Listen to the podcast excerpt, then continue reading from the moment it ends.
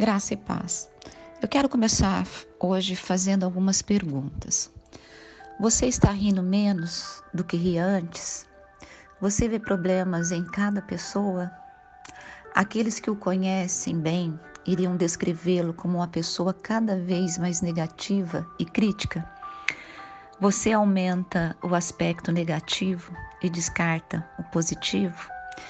Se você respondeu sim a algumas dessas perguntas, eu gostaria de alertá-lo para que você preste atenção ao que está fazendo a si mesmo e que mude a sua visão. Para isso, vamos ouvir o que o apóstolo Paulo e Timóteo nos ensinam sobre algumas coisas que são importantes nos lembrarmos. Em Filipenses 4, no versículo 4, eles dizem: Alegre-se sempre no Senhor. Outra vez digo: alegrem-se. É um imperativo. Eu não acredito que o apóstolo Paulo estava dizendo para você fingir que está tudo bem, até porque ele sabia o que era ser perseguido e afligido. Mas o que ele está dizendo é que, apesar das lutas, nós estamos protegidos e cuidados e seguros no Senhor a salvação da parte de Deus.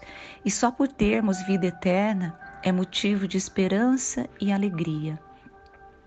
Outro motivo é saber que, diferentemente de toda religião, servimos a um Deus vivo e que ouve e nos orienta.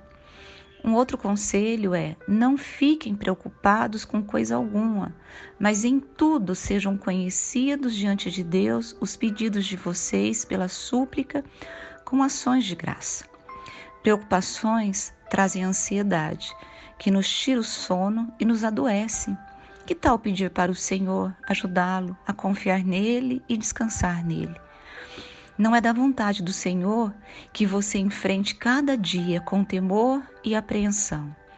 É importante pedir ajuda ao Senhor Jesus para acalmar o caos dentro de você. Pare, respire, Ore, entregue e espere. Haverá a resposta de Deus. E por último, medite na palavra e a paz de Deus, que excede todo entendimento, guardará o coração e a mente de vocês em Cristo Jesus. Preencha a sua mente com as promessas que estão na Bíblia, com as intervenções divinas e as provisões do nosso Deus ao seu povo.